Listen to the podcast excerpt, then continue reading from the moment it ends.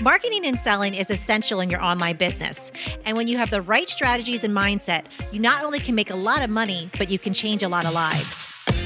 Welcome to the Online Marketing Podcast, where we help course creators, membership owners, and coaches market and sell their offers. We're your hosts, Paul and Melissa Pruitt. Let's dive in and get started.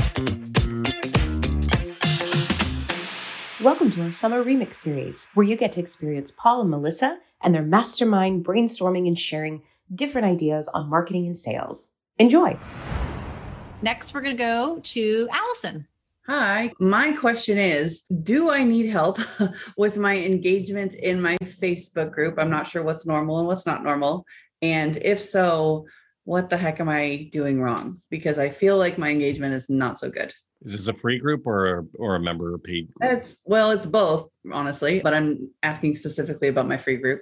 Okay. About how many people are in it? What's the topic?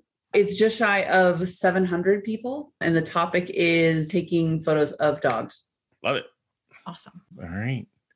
On an average day, if I was to go in there and do a post today, how many of the 700 would probably reply to the post? You'd probably get three to five comments. My question more so pertains to I guess what I'm posting because rarely do other people post in there, first of all. I feel like people take photos of their pets every day and yet i cannot get people to actually make posts in the group and and i've done things like post photos in this album of your dog in a halloween costume or just something silly like that and then i'll get a little bit of more participation so i'm specifically asking for it and i get it a little bit yeah. but when i'm not specifically asking for it nobody chimes in and i've done live videos i do a tip every tuesday mm-hmm. and i've done that for a whole year now and i'll get two to five likes on the video and I'll get like 20 views, which I don't even know if a view is someone watching it all the way through or like that first three seconds that Facebook notices and is like, oh, you got a view. So I I just don't know. People just don't seem to be very engaged. So okay. all right. So Ian has some input. Yeah, I love dogs. That's great. so yeah, you just said you do video, is that right? But you said you only do pictures first. Is that right? Well, the group is to teach people how to take better photos of their pets or really of anything. But we focus on pets. And I will post a video of me explaining like how to set things up or what to look for in a photo, that kind of thing. So that's my videos. But you know, as far as people posting their own photos, practically never happens. Yeah, I think nowadays people are so much into video. There's no way you can sort of like twist that and pivot that into video. No, I know uh, if unless you're a photographer and that's specifically what you want. Oh, okay. Can you do both? Like introduce the dog with the video and then do like, here's the photo type of thing. So they feel like they're more engaged that way. Yeah, I could work on spicing up my videos a little bit because usually they're like talking head uh, style of like me explaining a tip or something. So yeah. Now Loretta, her entire life is dogs. so she might have something to, uh, My entire life is dogs. You're right. From dog rescuing to dog training and living with six dogs. Yes. So Allison, you're trying to get people to engage, right, in the free group. Yeah, whether it's by actively right. posting themselves yes. or just interacting with the posts that are already there. Anything. Got it. So so have you ever tried running like a challenge in your group? Nope i've thought about it and i have ideas for challenges but i've never yeah. actually you could do you could do a challenge you could do like however many days challenge i think that could get interest going i belong in several different dog groups some of them are dog training groups and we're always having challenges and people just want to win. so, so when we run challenges, right, whether it's videos, because it's sometimes it's videos of them training, because I'm in the dog training sphere, you could use it the way I, am not sure what what group it is is for pet photography and video recording right so so you could obviously make your challenge cater to that but like ours is all dog training and like they post videos that are less than a minute long and so then and then like different days of the challenge they do different things and that's something that could get it going. And if you have something where, you know, like at the end of the seven days or however many days you run the challenge, like, you know, they get to win something that's like something nice, right? You might be able to get more interest in that group. Makes sense. Thank you. Yeah, Patty, I see your hand up. When I do polls, people like to answer those. I ask them where their favorite place to, it is to take them or what costume or something along that line. And then the other thing that occurred to me when you're doing your videos, what about changing from how to do something to what? So having two pictures of two dogs and ask them, what do you see that's different? and try to get them to start engaging in the qualities of the photos that are being taken. Does that make sense? Yeah, that's a really interesting idea. I like that. Thank you. All right. And Judy and then Cynthia. Allison, I was just thinking of the fun of it. So, TGIF, what's your dog saying today? Or Cinco de Mayo, you know, show us your best costume on your dog. So, really asking prompting questions that are relevant to the day. And there's, you know, always something hump day for Wednesday, thirsty Thursday, what do you feed? What's your dog drinking? Just fun stuff like that. And I mean, everyone thinks their own dog is the cutest dog in the world. So they want to show. Yeah, that's a great point. I definitely don't do enough just fun, like off the cuff, like questions or like, hey, just chime in with this random thing. So that's that's a really good point. I need to start doing that. Thank you. And uh, Cynthia. Yeah, mine was similar to what Judy was saying because I was looking through the influencers I follow the other day to try to um, posts have more organic reach. And interestingly, I didn't realize like they're telling a little story or a comment, but they always seem to end with an open-ended question, not something that would just be a like or a or a yes or no, but something that you know someone would want to give a couple of lines of answer.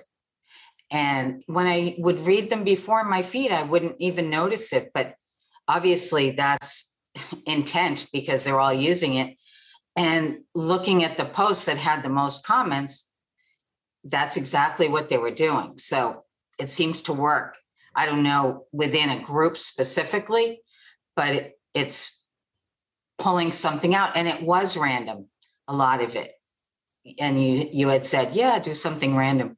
A lot of times it had nothing to do with their topic. And I was thinking, oh my gosh, I'm gonna have to put out so much content.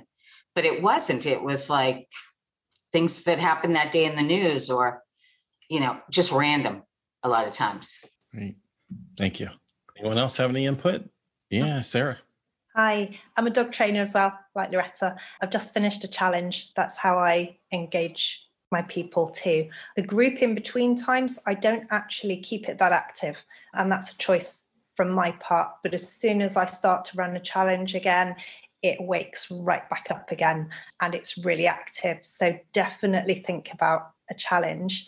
The other thing that I know what you're doing and you're posting a video to show people, but because it's photos that they're going to be taking, is it worth doing photos with text instead of a video? Because that's what you want them to do.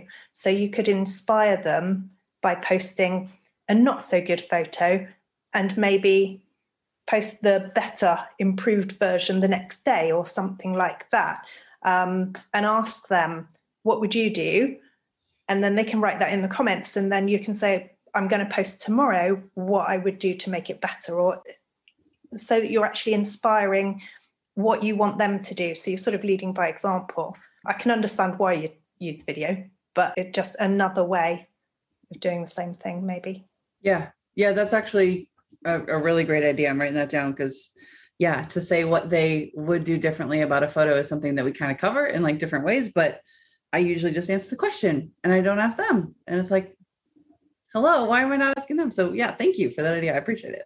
Good luck. Thank you. What I love about that is whenever we go in and just answer the question, what a lot of us need to be careful of and that's why it's tricky even when we start these calls because if you notice initially melissa and i are jumping in right? Because it's like who's going to ask the first question? Then it's like who's even going to start in, you know giving input? Like people want things to be warmed up.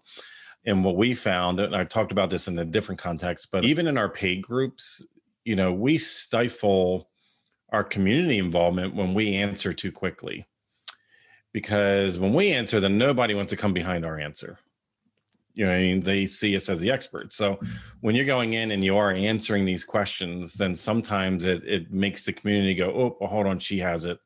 You know, we'll just wait for her. So you might be grooming your people not to engage because they're waiting for you to always answer. So the community itself might not feel empowered to come in and be wrong or come in and answer the question because it's something they did learn from you. And I'm not saying that's what's happening, but that's just something to keep in the back of your mind.